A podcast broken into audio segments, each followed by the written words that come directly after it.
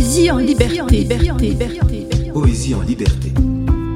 Un recueil de poésie présenté par Pascal Dagamae, dit. Comme, comme, comme, comme, comme une plage de sable blanc et fin, balayée par un doux et tiède vent marin, comme un feu de bois dans une cheminée dont les flammes s'élèvent et font l'écorce crépiter, comme la clairière d'une automnale forêt dont le soleil traverse les feuilles aux velouteux reflets, comme un tapis de neige sur un champ de fleurs qui laisse transparaître des taches de couleur, comme des pieds nus marchant au bord de l'eau, comme un châle de laine sur des épaules dévêtues, comme des jambes alanguies sur une blanche peau, comme des mains sur de la mousse ou de la neige fondue.